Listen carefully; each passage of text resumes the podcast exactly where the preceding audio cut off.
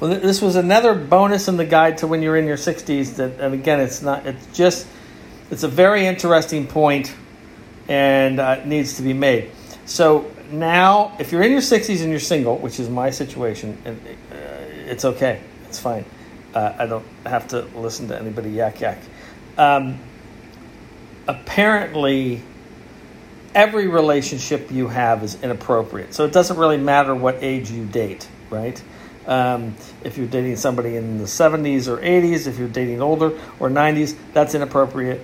If you are dating younger 50s, 40s, 30s, 20s, all inappropriate. So there's no relationship, there's no dating relationship math that works out.